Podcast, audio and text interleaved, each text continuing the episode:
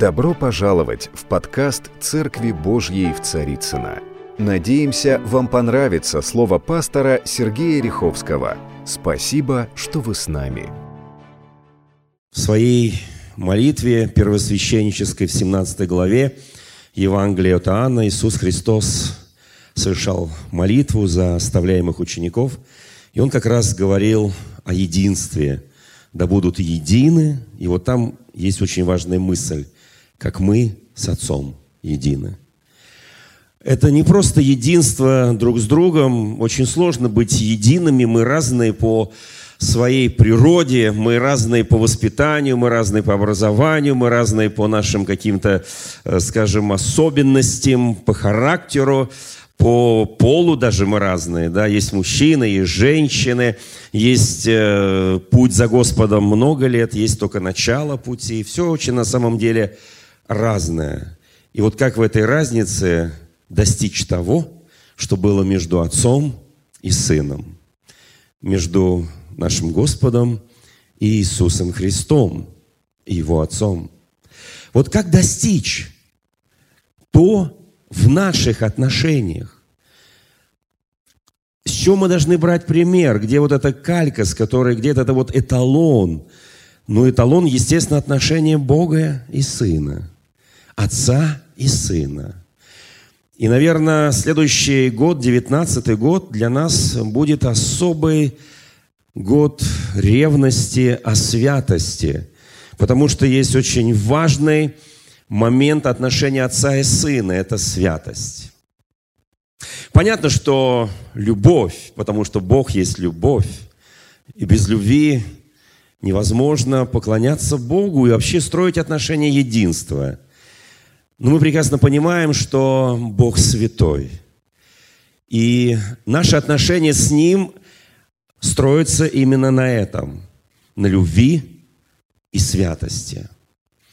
Конечно, разные периоды были в народе Божьем и в церкви, в Израиле, и боги были разные отношения. У Христа и Его церкви были разные отношения в разные периоды.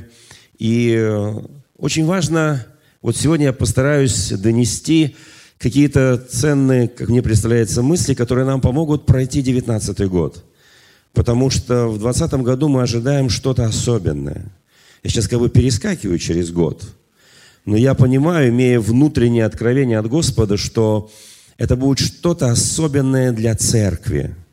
И 19-й год, он будет годом особой ревности, особого дерзновения. И спросите, меняется ли наше видение? Да нет, конечно. Как можно поменять видение в достижении людей для Христа, в их обучении, в их укоренении и высылать их для миссии, для служения, проповеди и благовестия. Но неужели это кто-то может поменять и сказать, что у нас есть какие-то особые другие цели? Все остальные цели, они сопутствуют, они сопровождают. Еще раз подчеркиваю, мне очень всегда нравилась и нравится книга одного благословенного мужа Божьего Рик Ворона, который написал в своей книге «Целеустремленная церковь». Очень важный пример. Кто помнит, есть такое вот искусство катания по волнам. Кто помнит, как этот приборчик-то называется? Серфинг, да? Серфинг такая вот, и вот эта доска для серфинга. И сложно себе представить серфингиста, который стоит на берегу, или даже тысячи серфингистов, которые стоят на берегу океана и дуют, чтобы образовались волны.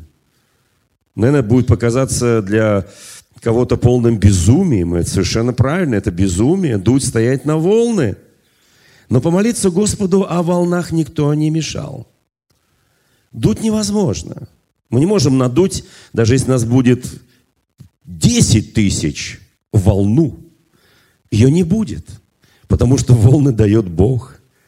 Бог, который очень своим легким дуновением поднимет эти волны. И мы знаем искусство серфинга, что важно не только научиться взбираться на эту волну, ее распознать, что она именно та волна, но уметь прокатиться на ней, мы это говорили много раз, и уметь вовремя сойти, чтобы не разбиться о песок, о камни береговые, чтобы вовремя сойти с нее и ждать новую волну. И, наверное, наша цель, наша задача – Это быть готовыми всегда, когда Божья волна пойдет. Вот это вот искусство распознавания. Вот для чего нужно пятигранное служение в церкви. Апостолы, пророки, учителя, благовестники, пастыри. Для чего оно нужно? Потому что это все работает в гармонии. Это нельзя разделить, потому что одно дополняет другого. Ни один не завидует другому. И каждый обогащает другого. И каждое служение в церкви, каждый член Церкви Христовой, каждый лидер, каждый пастырь, сопастырь, драгоценные братья и сестры, они своими дарами, талантами, данными Богом, они раскрывают этот божественный потенциал. Один человек не может ничто сделать. Каким бы он ни был, великим и призванным, и помазанным, для этого нужно тело Христа, тело Церкви, которое обладает этим потенциалом. Вы знаете, наверное, в этом новом году нам предстоит сделать максимально все, чтобы раскрылся потенциал каждого человека в церкви. И чтобы он этим даром служил всем. Не себе любимому. Вот это очень важное замечание. Дары Бог дает не для себя, не для тебя, не для меня. Чтобы я упивался, наслаждался и говорил, какой я одарованный, какой я богатый дарами Божьими. Как только приходит гордыня, тщеславие, Бог гордым противится, смиренным дает благодать, мгновенно Господь заберет у тебя это. Дары должны для служения Церкви Христовой. А это означает, мы входим в это единство, потому что единство и есть служение друг другу. Единство – почитать один другого выше себя. Единство – это не кто думает о себе, что он больше, а кто думает, что он слуга всем.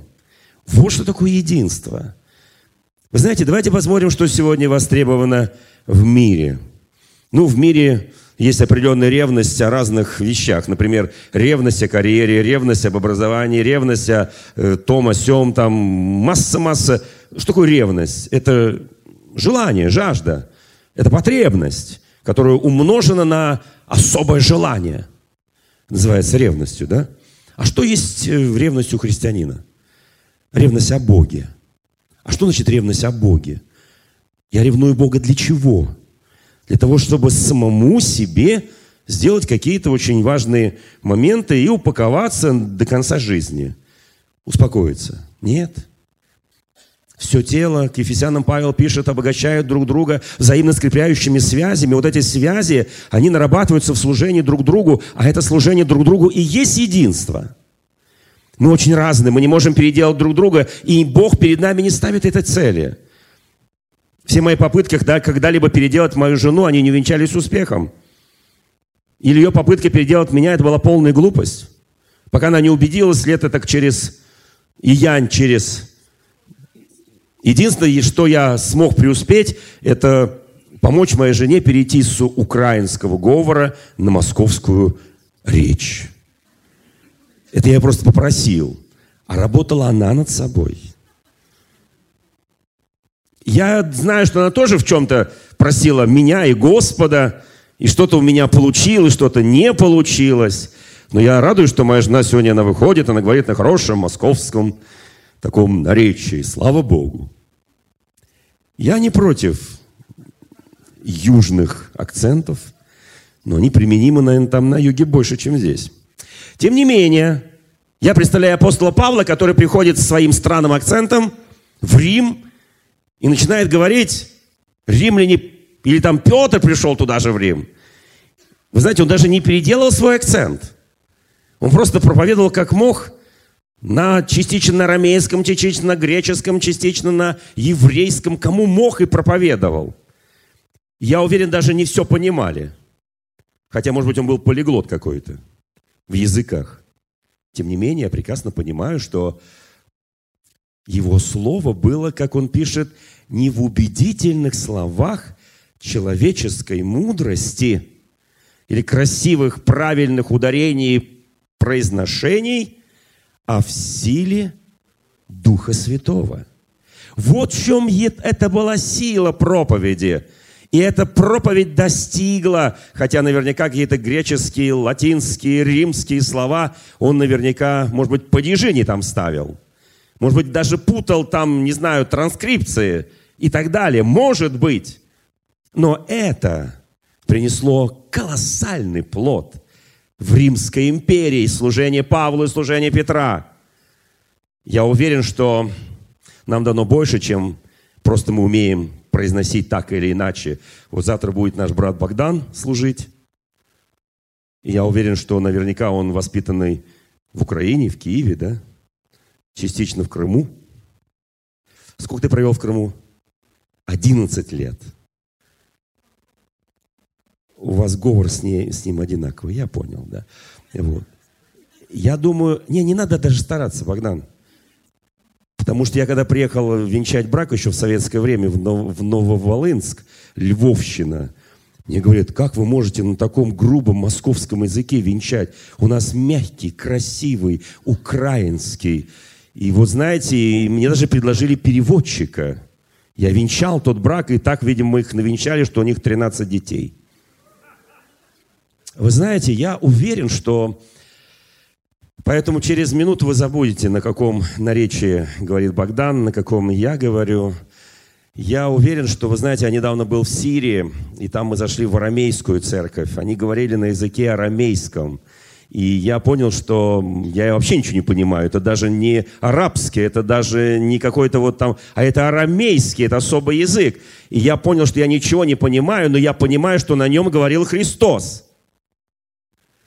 Я поставил себя на место, вот говорит Христос, а я ничего не понимаю. Я понимаю, что есть вещи, которые нужно воспринимать духом. Есть вещи, которые доходят до тебя не только смысловыми какими-то понятиями, но духом Божьим. И поэтому я очень хочу, чтобы мы вот этот день, который мы пробудем здесь, завтрашнего вечера, мы услышали дух слова. Мы услышали то, что Бог приготовил для нас, эти божественные откровения, которые нам очень пригодятся в 2019 году. Это будет особый год благоговения пред Господом. Особый год. Год для того, чтобы ревновать о праведности, о святости, о благоговении пред Господом. Год особого обновления. Вы знаете, наверняка многие из нас употребляют иногда какие-то там вот простыни, что-то еще, там ОРЗ, там не знаю что, и какие-то вот жидкости медицинские, да, там. И там написано, прежде чем употреблять, нужно... Кто помнит, что нужно сделать? Нет, инструкцию русские не читают, там, поэтому написано, там мелко очень написано. А вот большими буквами написано, вот есть определенные препараты, где написано, сначала нужно встряхнуть, чтобы вот взболтать. Кто понимает слово «взболтать» и «стряхнуть»? Примерно одно и то же, да, потрясти, взболтать, чтобы вот эти, так сказать,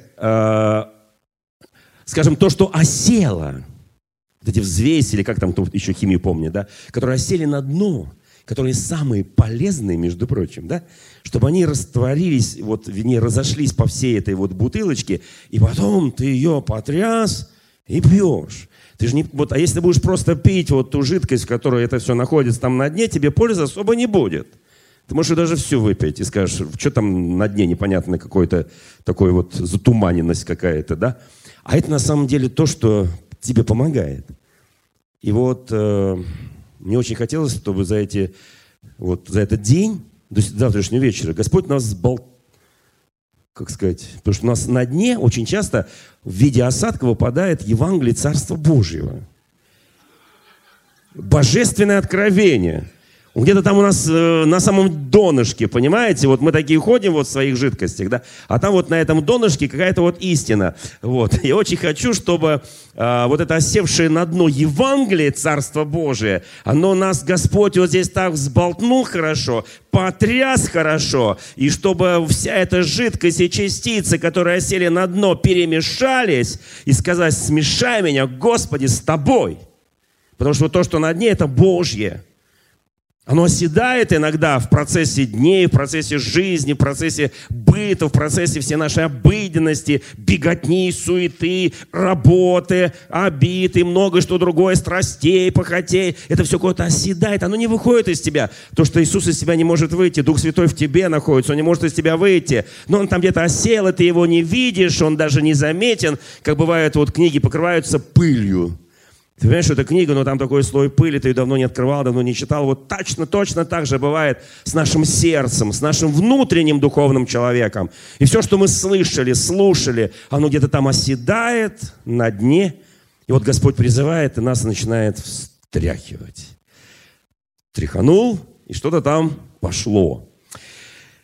Вы знаете, апостол Павел, он себя потрясал каждый день. Он пишет: я каждый день трясу себя. Кто помнит, так написано? Не написано так, нет? Я понимаю, что время уже позднее, но тем не менее. У нас обычно мы в пятницу иногда там бывает и допоздна, некоторые вообще до 12 дома сидят, не спят. Он говорит: я каждый день умираю. Я себя перетряс в этот день. Я умер и воскрес. Он потряс себя и сказал: Бог, Ты во мне, я с Тобою. Господи, мы вместе. Все, что осело, я поднял, Господи. И оно уже во мне, оно не на дне. Уже не я живу, но живет во мне Христос. Вот там он где-то был запрятан на дне. Теперь он живет во мне. Вот он движется во мне. Он живой во мне. Он показывает мне путь, истину, жизнь. Понимаете, друзья мои, как вот очень важно потрясти себя иногда. И когда мы себя не трясем, бывает так, успокоишься, благостно все. И вдруг ты приходишь, и Бог начинает тебя трясти. И ты говоришь: Господи, за что? Почему? Он говорит: а я ревную тебя. Я хочу, чтобы ты знал, что жизнь, она очень быстрая, очень короткая. Ты не успеешь оглянуться, как ты будешь уже в возрасте патриархов Ветхого Завета. И Господь скажет тебе: готов ли ты, сын мой, дочь моя, подняться к небесам во славу? Ты скажешь: еще не готов. Вот только спасибо, что напомнил. Вы знаете, друзья мои, и вот когда ты постоянно, он тебя вот призывает, он тебя потряс, и ты всегда в тонусе. Кто знает слово «тонус»? Хорошее такое слово, да? Тонусе. Это не в напряжении, это в тонусе. Ты готов. Вы знаете, вот я задам сейчас простой вопрос. Очень такой простой. Тем более я сегодня буду говорить о том, как Бог делает, чтобы нас потрясти. Потому что следующий год будет особенным годом, когда Бог будет нас ревновать. Чтобы мы возревновали о святости. Чтобы мы возревновали о благоговении, об обновлении. Потому что то, что Бог приготовил дальше, оно настолько уникально, удивительное, что каждый человек, каждый христианин искренне ревнующий о Боге, искренне живущий Богом, и каждый день умирающий с Ним, и восстанавливающий с Ним, то есть воскресающий. Вы знаете, 3 недели назад я проповедовал в нашей церкви, кто помнит проповедь, да, я там говорил о позорище. Кто помнит слово «позорище»? Кому понравилось это слово, проповедь? Да, хорошее, да? Ничего так, да? Вот. Я напомню просто это место Священного Писания, о котором я говорил, из 4 главы первого послания к Коринфянам, да, вот. А там же как начинается, я от начала немножко не сказал, я просто сразу перешел к сути, вот. А начинается, как интересно: «Ибо кто отличает тебя, что ты имеешь, чего бы не получил?» спрашивает Господь через апостола Павла удивительную, одарованную Коринфскую церковь. Кто тебя отличает? Ты все вообще-то имеешь. Ты все получил от Господа. И там написано: а если получил, у него нет сомнений, что мы получили. Скажи соседу: ты все получил. Ну, почти все. Ровно столько, сколько можешь вместить, и ровно столько, сколько можешь каждое утро взбалтывать себя для Христа. Чтобы вот он там не на дне у тебя осел, а чтобы он тебя по всей твоей внутреннему человеку плавал.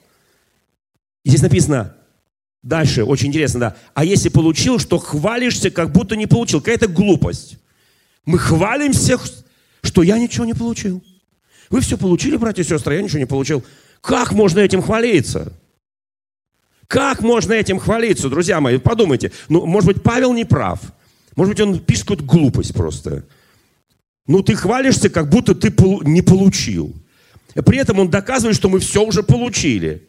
И в каждом из нас, рожденных свыше христианах, находится колоссальный, мощный потенциал Божий. Другое дело, я часто смотрю на одарованных людей, что мы часто делаем. Вообще в 19 году нужно прекратить смотреть на людей, смотреть на Христа. И на тот дар, который Он дал тебе. Я уверен, потенциал колоссальный просто. Послушайте, друзья мои, и мы при этом ходим и хвалимся. Ну, конечно, у тебя это есть, и у тебя это есть, и у меня этого нет. Может быть, потому что ты еще не увидел то, что у тебя есть.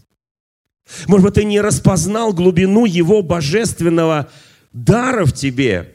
Может быть, ты это не видишь, и поэтому ты что такое хвалишься.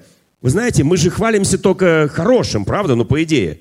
Это плохие люди хвалятся плохим. Столько-то убил, столько-то отсидел, столько-то ходок, столько я выпил, столько у меня было женщин, столько у меня было мужчин. Это нехорошие люди хвалятся. Мы же этим не хвалимся, правда?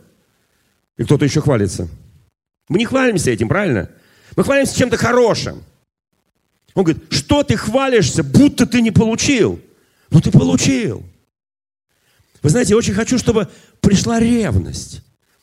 И дальше я пропускаю. Он говорит, может быть, вы пресытились? Вы уже обогатились, вы стали царствовать, он пишет. Боже мой, чем же мы обогатились-то? Если я на самом деле богат во Христе, значит, это богатство, оно во мне распространяется для всех. А если я начинаю хвалиться, я не получил, вы все получили, я не получил, у вас есть вот это, есть вот это, есть вот это, у меня этого нет, значит, что-то не то со мной. Значит, я какой-то недооцененный. Значит, у меня уязвленное самолюбие духовное. Значит, что-то во мне не так. Значит, я должен осветиться. Я должен обновиться в духе. Вот мы здесь сегодня для чего приехали? А чтобы обновиться, чтобы осветиться. Для чего ты или я пришел, спрашивает Господь, хотя Он звал его сам. Кто помнит, кого Он звал его? Он ждал там на одной горе, помните, да? Вот. Он говорит, ты что пришел сюда? 40 дней и ночей. Что ты шел сюда? Он говорит, возревновал я, Господи моем. Серьезно? А что ты возревновал? Да, Господи, все плохо. Ну как это плохо? То есть он начинает хвалиться, как будто не получил. Вы скажете, есть ли пример? Конечно, есть. И он хвалится. Господи, меня все ищут. Я один остался праведник. Моей души хотят, это Иезавель, это Ахафани хотят моей души. Боже мой, я один, я одинок. Боже, ты чего здесь пришел? Я возревновал. О чем ты возревновал? О своей душе. Одинокая моя душа. Вы знаете, друзья, для чего нужно единство? Чтобы ты не был одинокий. Потому что ты в теле Христа. Мы все обогащаем друг друга. Мы все братья и сестры, мы все сослужители Евангелия. Вот для чего это нужно. Наши цели не меняются, наша миссия не меняется, но мы обогащаем. Вот почему Церковь Божию, врата ада не одолеют. Одного человека можно одолеть, но Церковь Христа врата ада не одолеют. Вот почему мы должны держаться вместе. Вот почему мы братство, послушайте. Если написано, упал один, другой поднимет товарища. Если один замерз, другой согреет его. Так говорит Священное Писание. Илья, что ты здесь? Я возревновал, но я одинок. Господи, успокойся, Илья, 7 тысяч я еще сохранил. О, мы часто не видим этих 7 тысяч. Мы их даже не чувствуем. Никогда с ними не встречались. Но это истинная правда. Я хочу, чтобы вот за это время Бог нам открыл духовные глаза, чтобы мы смотрели на мир не только глазами физическими, но глазами духовными. Вот тогда у нас, вы знаете, вот давайте вот скажем откровенно себе, да, вот что здесь дальше написано. А я это читал в воскресной проповеди 3 недели назад. А здесь написано, ибо я думаю, что нам, последним посланникам, на самом деле мы где-то себя, кто себя считает последним? У нас иногда в очереди спрашивают, вы последний будете? Я крайний. Да. Вы знаете, мы последние посланники, мы это уже изучали, да, сейчас я не буду на этом углубляться. И дальше написано, Бог судил быть нам как бы приговоренными к смерти. Вот состояние последних посланников. Быть приговоренными к смерти. Кому нравится быть приговоренным к смерти, мы уже это говорили. Лично мне очень нравится. Я утром проснулся, Господь меня сболтнул, все хорошо стало, я чувствую, о, Господь, пошло, вот. И Господи, Он спрашивает, как себя чувствуешь, дитя мое? Я приговорен к смерти, Господи. Я последний посланник. Что такое приговорен к смерти? Дьявол боится, бесы трепещут. Потому что если ты приговорен к смерти самим Богом, ты не жалеешь своей жизни. Павел говорит, для меня Жизнь Христос, а смерть приобретение. Я не боюсь этой жизни, я не боюсь ничего в этой жизни, потому что я приговорен к смерти самим Богом. Бог судил, то есть это моя судьба. Судить — это судьбу дать мне. Бог мне дал судьбу. А вот дальше, помните, мы на этом застряли тогда чуть-чуть. И здесь сказано очень сильно, да? Потому что мы сделались позорищем для мира, для ангелов и для человеков. Я радуюсь, что я позорище. Для мира, ангелов и человеков. На меня смотрит мир, смотрит на меня мир, а я позорище. Для ангелов, с большой буквы, для ангелов Божьих. Господи, как я могу позориться перед ангелами Божьими-то? Для человеков, для обычных человеков. А на самом деле здесь используется старое русское слово. Очень старое русское слово. Позорище означает зрелище. Я стал зрелищем для мира, для ангелов, для человеков. А что такое зрелище? Я вам скажу, 19-й год будет очень хороший год. Мы становимся позорищем. То есть мы будем зрелищем. На нас все будут смотреть. Вот эти, может быть, кто-то прятался эти годы и говорил: не смотрите на меня, не надо, я как все. Да не как ты все. Ты дитя царя. Мы сегодня пели об этом. Ты одарованный человек. Ты помазанный человек. Извините, друзья мои, ты не как все. Ты белая ворона среди черных. Ты жираф, у которого самая длинная шея. Послушайте, тебя видно отовсюду. Ты не можешь спрятаться, не может укрыться город, стоящий на вершине горы. Нельзя спрятать горящую свечу под сосуд. Послушайте, вообще нельзя. Написано, вы письмо Христово, читаемое всеми. Я хочу. Кто хочет, чтобы в 19 году тебя это вот достигло? Чтобы ты вышел из своей вот этой вот храмины, в которой ты прячешься, и говоришь: Господь, покрой меня покровом своим, чтобы меня враги не видели. И друзья тоже желательно не видели. Вообще никто не видел. Господь говорит: слушай, я устал слушать твои глупые молитвы. Я тебя делаю позорищем. Все. Теперь ты будешь зрелище. Позритель, старое русское слово, означающее зритель. Зоркость от слова позор. Кто знает об этом? Кто у нас тут зоркий? Не в смысле смотреть за братом в замочную скважину, за сестрой, что они там делают в потайной комнате. И там потом послушал свои уши и так далее. Потом сплетничаешь. Это ужасно, конечно, да? Слушайте, друзья мои, мы на самом деле Богом, вот как только чем быстрее мы это поймем, что Бог нас поставил на самое зрительное место. Нас видят все. Теперь давайте посмотрим. Какие запросы есть сейчас у мира? Ну, на нас смотрят ангелы. Как думаете, у ангелов какие запросы по отношению к нам? Ну, у ангелов Божьих, там написано с большой буквы ангелы. Ну, не дьявольских же ангелов, у Божьих. Какие к нам? Что вот, они нас ревнуют, нет? Ну, чуть-чуть. Ну, немножко. Или вообще не ревнуют, или только думают, как помочь ему, как помочь ему, как помочь ему. Они видят нас, они окружают, да вот все показывают, да-да, вот это последнее. Те, которые ревновали, уже грохнулись с небес вместе с дьяволом, и так пал ты, Деница, сын Зари, грохнулся о землю, да. Слушайте, друзья мои, на самом деле они смотрят, мы зрелище для них. Они смотрят: о, вот сейчас он правильно пошел, вот это он правильно сделал, вот он пошел правильно в свою потайную комнату, там помолился, все правильно, вот здесь он правильно поговорил с женой, здесь он правильно на работе, все у него правильно, здесь он правильно в хобби там и так далее. Они смотрят, и они печалятся, когда ты делаешь неправильно. Мы зрелище. Мы позорище для ангелов. А для мира? Учитывая позднее время, сейчас не буду эту тему растягивать. А для мира? Что такое? Там мир и человек разделены. Что такое мир? Это совокупность того, что вот есть на этой земле. Есть отдельные люди, отдельная вот эта совокупность. Подождите, мы для них зрелище. Они смотрят, на нас смотрят электронные штуки.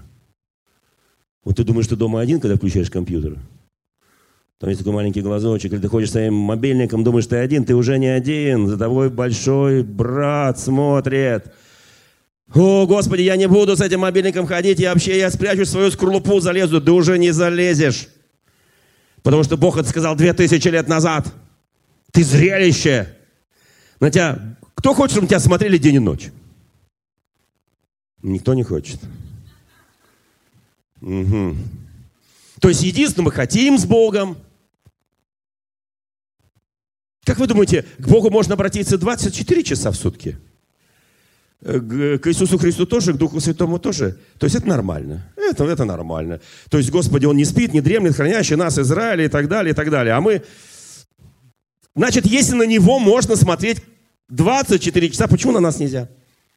Я уверен, когда мы спим, мы очень прекрасные. И ангелы ходят и говорят, не трогайте, он спит. Мир говорит, не трогайте, он спит. Будильник не звени. Вы знаете, мы должны быть всегда красивыми. Даже если у тебя взъерошенные волосы во сне. Мир на нас смотрит. Как думаете, Бог знает наши все плюсы, минусы, наши ошибки, наши недостатки, наши несовершенства? Конечно, знает. Но он все равно говорит, ангелы, смотрите на него. Смотрите на нее. Смотрите каждую минуту их жизни. Смотрите и подражайте. Я же их-то создал для того, чтобы показать вам свое высшее творение. Чтобы показать вам свою церковь.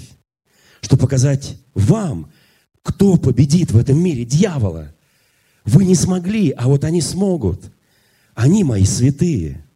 Они мои святые. Человеки, смотрите, разные человеки. Мы, конечно, получаем больше ран не от ангелов, которым мы верим, нас всегда только охраняют, да? А иногда могут и ускорить процесс передвижения, кто знает. Когда мы начинаем что-то замедлять, такой ангел слева и справа, там, не знаю, говорит, ну быстрее, дитя мое. Сейчас кирпич на голову уже летит, а ты что-то медлишь. Понимаете, друзья мои, я могу сказать простую вещь. На самом деле, такая великая благодать, когда нас смотрит мир, неважно через какие приборы, через что, ангелы Божьи и человеки. Более того, написано... Знаете, вот в 19 году нам придется давать часто отчет о своем уповании. Кто знает об этом? Кто уже знает об этом? Очень часто придется давать отчет. Не всегда будет отчет в нашу пользу, правда. Но придется. А это означает, будем ревновать о святости, о благовении пред Господом. Будем жаждать нашего Бога. Я просто верю в это. Вы знаете, когда я утром просыпаюсь, если вдруг я в это утро не удивился Христу, что Он меня пробудил, что Он открыл мои глаза, что Он возбудил во мне аппетит, я хочу пить кофе. Если это не произошло, я начинаю бить тревогу. Если я перестал удивляться в первые минуты пробуждения, если я в течение дня ни разу не удивился, как Он меня ведет в течение дня, как я согласовываю с Ним какие-то мои встречи, разговоры, еще что-то, свои выступления. Если я чувствую, что я не обращаюсь и я не удивляюсь Ему, как Он помогает мне, то я понял, что я не взболтнул себя в это утро. Я уверен, что 19-й год это будет колоссальный вызов всем нам. Лидерам церкви, служителям Божьим. Смешай меня, Господи, с Тобой. Я не хочу пить, есть облегченное Евангелие. Там на дне находится Твоя сила, а я вот это вот то, что жидкость просто употребляю, и все. Знаете, друзья мои, бывает такое, что мы устаем быть христианами.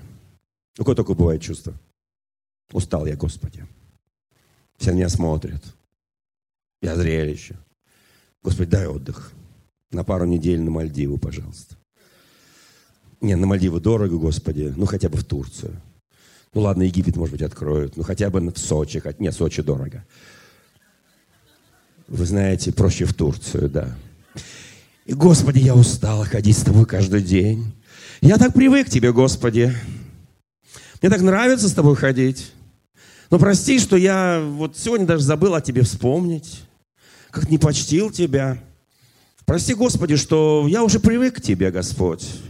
И Ты, Господь, и я, и все такое прочее. И как бы мы вместе, и я уже привык. Вы знаете, иногда Бог молчит. Кто знает, что иногда Бог молчит? Кто знает, почему Он иногда молчит? Бог иногда говорит, а я молчал. В Исаии написано. В одном псалме написано. Я молчал, и притом долго молчал, и ты подумал, что я такой же, как ты. И ты думал, что я вообще уже ничего не слышу, ничего не вижу, вообще ничто не замечаю. Он говорит, ты так подумал, ты зря так подумал. Потому что я могу заговорить. Но это будет не в твою пользу. Знаете, когда Бог заговорил в 10 главе книги Левита, когда Бог заговорил, это был очень трудный разговор для одного человека по имени Аарон.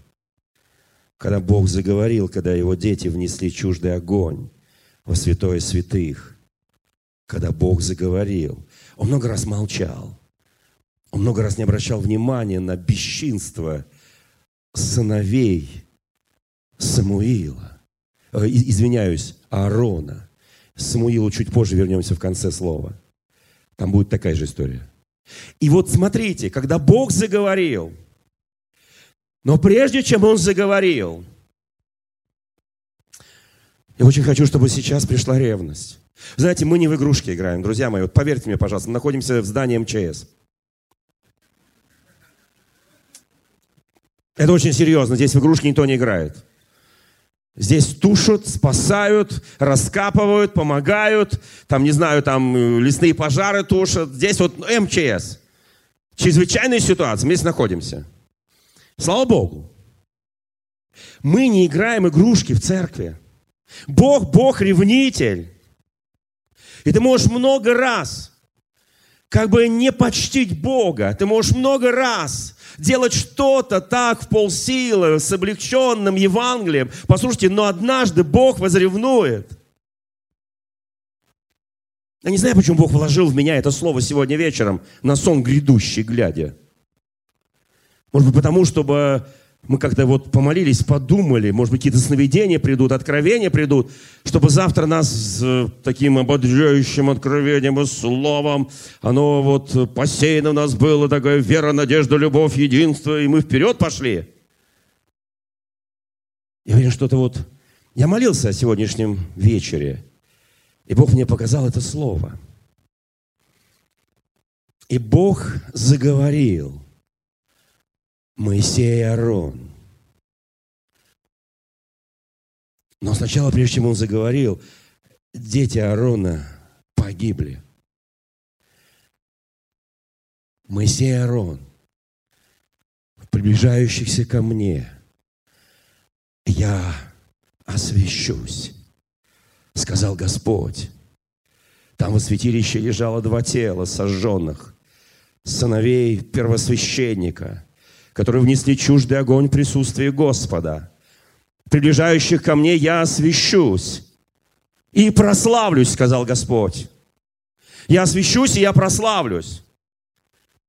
Приближающиеся ко мне, когда мы приближаемся, они много раз приближались, они много раз вносили чуждый огонь, они много раз, они привыкли, они думали, что он молчит. И, может быть, Аарон говорил, дети мои, так не надо делать. Но они это продолжали делать. Как сыновья Самуила будут продолжать делать. Как сыновья еще одного первосвященника, предпоследнего судьи народа Божьего в первой книге Царств, они будут точно так же делать. И написано, они не познали Бога, и они будут брать лучшие жертвоприношения, то, что принадлежит не им, а Богу, и воровать это, и брать, и есть это. И когда Бог заговорил, написано, Аарон, 4 стих, молчал. А нечего сказать.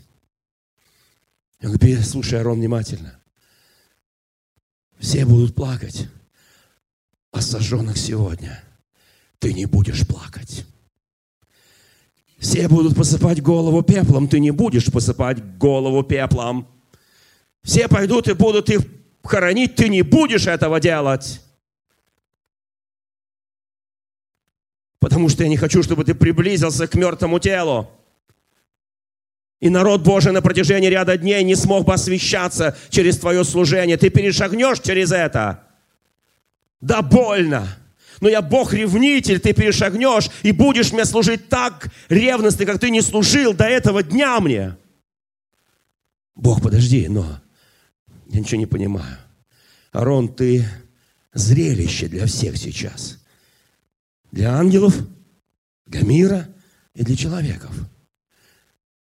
Сейчас смотрит сейчас на тебя. Сорвешься ты или не сорвешься? Победишь ты или не победишь? Сдашься ты или не сдашься?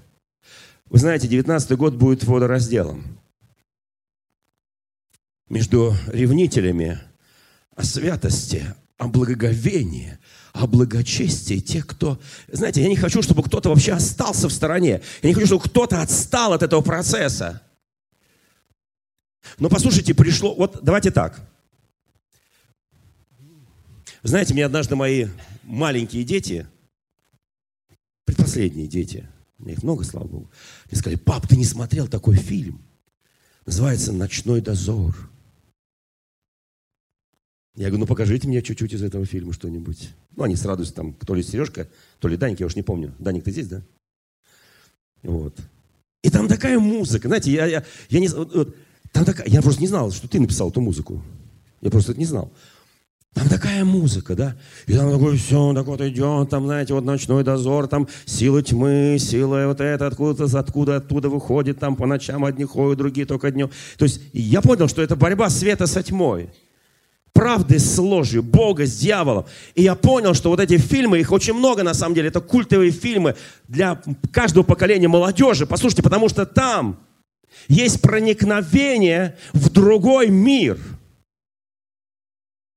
Мы с вами единственные, кто имеет... Ты написал гениальную музыку, спасибо. И там такие песни ваши. Слушайте, мы одни из немногих в этом мире христиане, которые можем проникать в глубины духовного мира. Подумайте сегодня вот о чем. Я разговариваю с очень многими, всех привлекаю сейчас какие-то космические, там, Стражи Галактики, там, не знаю, что там столько фильмов, там, всякие вот это вот, какие там еще, я не знаю, какие там еще фильмы. Я просто это ничего не смотрю, ну, просто я читаю названия, и мне это нравится. Мне нравится то, что все загораются вот этими. Кто смотрел «Стражи Галактики»? Кто-нибудь смотрел, да? Еще «Часть». Я не знал, что там еще есть «Части». Вот. А «Игра престолов», кто смотрел «Игру престолов»? Святые. Слушайте, друзья мои, нет, я не смотрел ни одной серии, сразу скажу, да. Но мне нравится, что мир заболел этим. Знаете, вот я встречаюсь иногда там вот с разными людьми, там, они говорят: вот этот человек одержимый, вот это занятое, вот это нечистые силы. И какие-то там вот там целые Хэллоуины, у нас есть аллилуина, там целые Хэллоуины. То есть вот в этот день там все там страшилки. Знаете, что это такое? Люди пытаются проникнуть в духовный мир. Люди пытаются понять космос. Все, что сотворено Богом, всю эту вселенную. А мы с вами знаем это, но не пользуемся. Люди хотят чудес, сил, знамений, божественных каких-то там чудесных исцелений. Они там снимают целые фильмы, там документальные, все. А мы должны жить этим. Я очень ревную всех нас к нашему Господу. У нас есть колоссальнейший потенциал. Колоссальнейший потенциал. Нам открыты глубины Божьей премудрости, силы и славы. Нам открыт, послушайте. Но как открыт, так и закрываем. И вот это вот емкое содержание вот этих взвесей Божьих, оно там где-то на дне. Я говорю сегодня: потряси нас, Господи. Потряси, взболтай нас, Господи, чтобы пришло дерзновение, ревность, жажда. Послушайте, Он перед нами открывает эти миры. Апостол Павел был восхищен. Кто знает, что был восхищен? До какого неба? Кто не помнит, до какого неба? До третьего? А где он находится, кто знает? Кто летал туда еще? Кто в этом зале еще летал туда? Поднимите руку. Моя жена, почему не поднимаешь руку? Она пишет, она летала туда. Она видела, она общалась, она говорила с Иисусом. Слушайте, может быть, потому что так редко бывают чудеса, силы, знамения. Может быть, поэтому у нас охладевает любовь, страсть по Богу. Может быть, в этом какая-то есть причина. Вы знаете, я верю, что мы строим на одном единственном основании, которое является Иисус. Сегодня люди изобретают, чтобы лечить. разные, они углубляются, наука работает. У нас есть колоссальный потенциал. Я очень благодарен моему другу Леониду Антоновичу Бакири, когда он оперировал Володю из Божьей коровки, главу Божьей. Он мне звонит в 6 утра и говорит: пастор, молитесь, потому что чувствую как-то вот неуверенность в скальпе, я должен скрыть ему сердце и вынуть этот камушек в груди, о котором он пел последние 30 лет. И он вынул этот камушек из его сердца, кто знает. Кому показывал Володя камушек? Мне показывал. Настоящий камушек, который перекрывал ему сердечный клапан. Он пел: ты к нему навстречу не ходи, у него гранитный камушек в груди. Допелся. Я так рад, что его Бакири прооперировал. Но шла операция 6 часов. И мне Леонид Антонович говорит: молись все 6 часов. Он же говорит: твой прихожанин. Вот и молись. Вы знаете, я почувствовал кое-что. Мы давно не предъявляем миру нашу визитную карточку духовную. Мы ее куда-то прячем. Нам неудобно. Нам как-то стыдно. Мы еще не до крови сражались, мы еще не до конца прошли, а нам уже как-то стыдно немножко. А за что? Что не всегда все получается. Да, не всегда все получается. Иисус не всегда мог совершать чудеса. Даже в своем Отечестве, помните, не мог совершать по их неверию. Не всегда у тебя будет все получаться. Но ты должен идти и идти до конца. Ты должен не останавливаться на этом пути. Никакие неудачи, что-то не получилось. Послушайте, проникай в духовный мир, мечтай о духовном мире, мечтай о Господе, мечтай о Его силе, мечтай о тех открытиях даров, которые даны. Взбалтывай себя каждый день. Что-то особенное придет в твою жизнь. Давайте кое-что почитаем сейчас. Откройте, пожалуйста, у кого есть... в зале темно. Ну ладно. Я буду читать, я надеюсь, вы мне будете верить. Я хотел бы, чтобы вы мне верили. Первая книга Царств. Начнем с самого начала в этой книге Первое Царство. Я читать будет мало, сразу хочу сказать, я просто буду конспективно идти. Первая книга Царств. Здесь очень важное событие описано. Глава? Ну хорошо, даже главу скажу даже, да. Давайте начнем с 4 главы, собственно говоря. Было слово Господне к Самуилу. На этом действие Самуила в этой главе заканчивается. Он уже пророк. В предыдущей, в 3 главе все убедились, что он пророк. Но вот в этой главе вот только одна строчка, вернее даже полстрочки и все. И вот здесь начинается действие. И выступили израильтяне против филистимлян на войну, расположились. Смотрите, у них есть проблема, у израильтян. Знаете, не так давно мы были в Израиле. Кто с нами был в Израиле? Поднимите, вот Федина я там вижу, да, кто еще? Моя жена, кто еще? Вот были. Вот не так давно мы были в Израиле. Вот, вы были тоже, но последний раз, в ноябре, вот мы сейчас были, меньше месяца назад мы были в Израиле, да, с нашими там семьями, да. Вот. Это, слава Богу, это стала ежегодной поездка у нас, да, в Израиль. И мы приехали в Силом. Вот эти действия происходят в Силоме. Там стоял ковчег. Мы поднялись на гору Гризим. Мы поднялись на гору, да? И там было место, где стоял ковчег. Где сидел Илья последний раз. Священник, у которого 2 беспутных сына, которые делали все, чтобы отвратить народ от жертвоприношения. Слушайте, они настолько привыкли во всех битвах, которые были в Израиле, когда они проходили Иордан, когда они ходили по пустыне, когда они сражались за обетованную землю. Послушайте, всегда ковчег Божий шел впереди. Но прошли годы, прежде чем левиты, несущие ковчег, не вошли в воду, вода не расступилась, но прошли годы, и этот ковчег стоит в Силоме, стоит в Силоме, стоит в Силоме, и там служат беспутные священники. Что происходит? И было слово Господне к Самуилу, и весь Израиль пошел на войну против филистимлян. И они побежали от филистимлян, я даже не буду читать. Просто перескажу по памяти. Они побежали, и филистимляне стали их преследовать и бить. Они прибегают к священнику Илии и говорят: у нас есть проблема, пожалуйста, дай нам ковчег.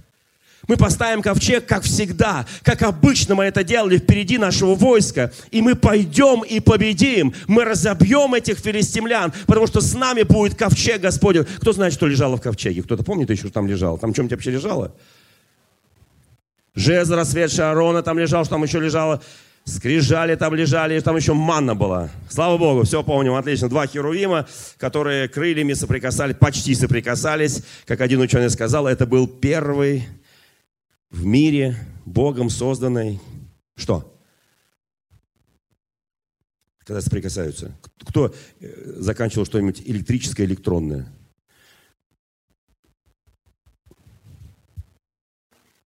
А? Как? Не совсем контакт. Тогда вот там накапливается энергия, потом пух, разряд. Как называется прибор? А? Конденсат. Конденсат тут немножко... Почти так же. Вот как конденсат. Ну ладно, в случае я вас мучаю. Это был такой первый прибор, да? И там же это клали, на фых и сгорало. Слушайте, вот там все это лежало. Они ставят ковчег. И берут этот ковчег те, кто не имели права его взять. Они берут эти два сына священника и несут его на поле битвы. И они уверены, и они издают воинственный крик. И в этой долине происходит сражение. Они кричат: «С нами ковчег Божий! С нами ковчег Божий! Мы победим этих филистимлян!» И филистимляне слушают, что они там кричат. Они говорят: «О, у нас проблема». Они взяли ковчег, с которым они прошли 40 лет через всю пустыню. Они прошли с этим ковчегом и завоевали всю обетованную землю, все народы перед ними. И они испугались, филистимляне. Но один филистимлянин говорит: «А что мы испугались? А давайте-ка их попробуем. А может быть, они сейчас не такие уж сильные». Ведь ковчег требует к себе особого отношения, особого почтения, особого благоговения. А мы знаем, что у них там годами стоит, и там ничего не происходит. Они забыли, что такое ковчег. На все эти последние битвы они ходили без всякого ковчега. Они слишком самонадеянны, слишком горды. Они забыли, что без Бога они не могут делать ничего. Давайте мы на них нападем. Они нападают и побеждают. И два сына священника погибают. Ковчег забирают. И прибегает вестник Илии, который сидит на воротах и говорит: «Или у нас проблема, у нас ковчег забрали, твои дети погибли». То, что дети погибли, Илья не отреагировал, а вот то, что ковчег забрали, он упал, сломался их хребет и умер. Его невестка в этот момент рожает ему внука и называет его Ихаво, то есть это имя переводится «отошла слава от Израиля». У меня такое ощущение, что на самом деле у нас очень много политики религиозной, у нас очень много политики между церквями, между людьми, очень много политики, и слава Божья, она не терпит этих вещей, она не терпит пренебрежительного отношения к себе. Я уверен, что 19-й год это будет годом, когда будут высвечены основные проблемные рэперные точки, где мы сможем милостью Божией, силой Духа Святого преодолеть эти искушения. То, что сегодня происходит в нашей любимой ортодоксальной церкви, это не просто раздел канонической территории. Это что-то допущено свыше. Что-то происходит, все остальные молчат и смотрят, чем все это закончится. Чем закончится эта большая духовная битва. А я не радуюсь этому, потому что я понимаю, что сатана сошел в великой ярости, чтобы мучить. И он начинает эти мучения. И если, не дай Бог, мы, евангельская церковь, поддадимся хоть маленькому искушению, послушайте, непочтительно отнестись к нашим братьям, у нас будут проблемы. Я очень хочу, чтобы вы понимали эти вещи. Ковчег взят. Филистимляне торжественно вносят его и ставят в дом своего бога Дагона. Они ставят его перед статуей, большой статуей Дагона. Они ставят ковчег Завета, который они только что взяли в битве. Они взяли его без всякого сопротивления. Они убили всех израильтян, которые охраняли. Израильское войско убежало. Они победители. Они торжественно ставят его в дом своего бога. Вечером и уходят. И утром приходят. Этот их бог лежит. У него даже там что-то откололось.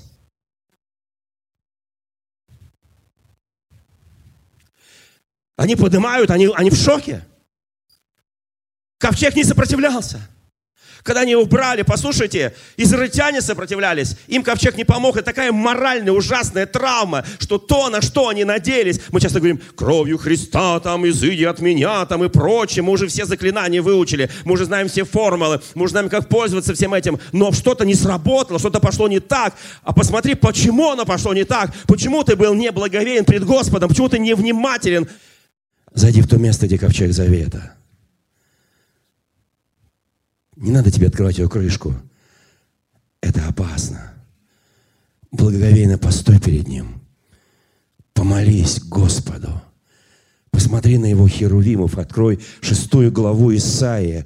Прочитай, что было в год смерти царя Озии, когда Исаия увидел престол Божий. Он окружен ангелами, серафимами, херувимами, которые летали и закрывали свое лицо от исходящей славы Божьей. И ты переживешь эти особые минуты. Послушайте, и дом твой будет благословен. И все в твоем доме будет благословенно. Все живущие будут благословенны.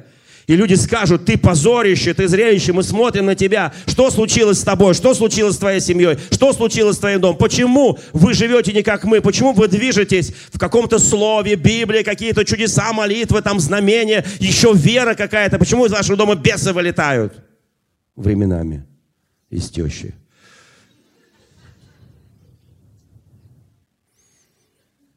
Ну, кого-то из свекрови, чтобы не было грустно другим. Но в наших тещах и свекрови бесов нет. Скажите аминь, нет бесов. Друзья мои, слава нашему Господу. И тогда Давид, на этом я заканчиваю эту проповедь. И тогда Давид говорит, пришло время. Он собирает весь Израиль. Он ставит, кого он там ставит? Лена, кого он-то поставил первыми? Кого поставил Давид первыми нести ковчег завета уже в свой дом? Левитов! Карпову.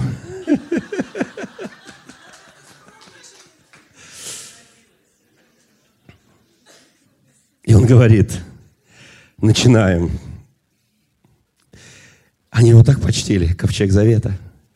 И присущий из там находящегося Бога. Он тогда был в ковчеге. Он был во всей вселенной в ковчеге. Услышьте меня, пожалуйста. Это было место его пребывания. Они вот так почтили каждые 6 шагов. Они приносили жертвы, пели, все играли, музыканты, восхваляли трубы. Все это было в движении. Они шли по улицам Иерусалима. Послушайте, они пошли в город Давидов. Они шли по этому Сиону. Мы были в этом городе Сиону. Небольшой городок-то там. Многие говорят, вот они там 1000 животных убили. Слушайте, да этот городок в 300 метров был длиной. Каждые 6 шагов, там, может быть, не знаю, там 100 животных. Ну что, нам их жалко, что ли? Нам их не жалко, мы съедаем за свою жизнь их больше. Правда, не в коня корм, но неважно, да. Вот слушайте, а это для Господа, это для Господа, это для Господа. И они пели, они посвящали. И Давид танцевал, и Давид танцевал так, что его жена говорит, слушай, ты глупый, Давид, ты же царь. Ты перед своими служанками... Снял верхнюю одежду и танцуешь. Как ты мог? Он говорит, глупая ты женщина, безумная ты женщина. Я не перед тобой, не перед своими служанками, не перед народом. Я перед моим Господом. Я пред моим Господом. Пусть мы будем зрелищем. Пусть мы будем приговоренные к смерти. Мы последние посланники Иисуса Христа на этой земле. У нас есть с вами великое поручение достигать. Великое поручение обучать, великое поручение углублять и великое поручение высылать. Я хочу, чтобы мы знали, наше видение остается. 19-й год будет что-то особенное. Когда мы встретимся здесь через год, ну здесь или в другом месте, неважно, где мы с вами встретимся, может быть, в таком месте, которое нам, может быть, подарит мэр Москвы, я не знаю. Вот, молюсь об этом, вот. Жду нашей сейчас с ним встречи буквально на днях. Слушайте, я просто верю, может быть, надо и строить что-то, но время, мне кажется, так спрессовано. Слушайте, я хочу, чтобы мы понимали, мы изменимся. Мы будем очень посвященные, ревностные, дерзновенные пред нашим Господом. У нас у каждого будет стоять ковчег. И он будет не в пыли. Он будет не для подглядывания, не для каких-то странных молитв, благослови меня, любимого Господи. Он будет над нацелен на исполнение воли Божьей, Его божественное откровение, божественного слова. А вот чтобы его понять, это слово, завтра у нас будет целый день. С нами будет служить благословенный человек. Богдан, у тебя хорошее имя. Богом данный, да? Богдан. Так тебя назвали папа с мамой, или ты себе взял позже это имя, как стал пастором? Так назвали тебя. У тебя хорошие родители. Слава Богу. Я думаю, завтра нас ожидает что-то особенное. Что-то величественное, что-то благодатное. Я хочу, чтобы мы запомнили то слово, которое прозвучало в этот вечер. Подумайте над всем этим словом. Подумайте о нашем отношении к Нему. Подумайте о святости, о благовении пред Господом. То, что Он молчит, иногда смотря на нас, это тревожный сигнал. Потому что если Он долго молчит, значит, что-то не так. А когда Он исправит, тогда будешь молчать ты или я. Я очень хочу, чтобы мы говорили с Ним. Чтобы мы никогда не переходили эти красные линии, которые перешли филистимляне, которые перешли жители Мифаиса. Чтобы мы не переходили эти линии. Чтобы мы никогда не делали то, что не угодно нашему Господу. Жажди, стремись, ищи Его. И обязательно получишь. А вот 20-й год это будет что-то особенное. Я уже молюсь об этом. Есть особые переживания, что будет в 20-м году. И те верные, которые внимательно слушают голос Святого Духа, они обязательно получат не просто видение, не просто откровение, а силу и власть от Господа для исполнения Его воли. Дорогие друзья, спасибо, что были с нами. И до встречи на следующей неделе на подкасте «Церкви Божьей в Царицыно».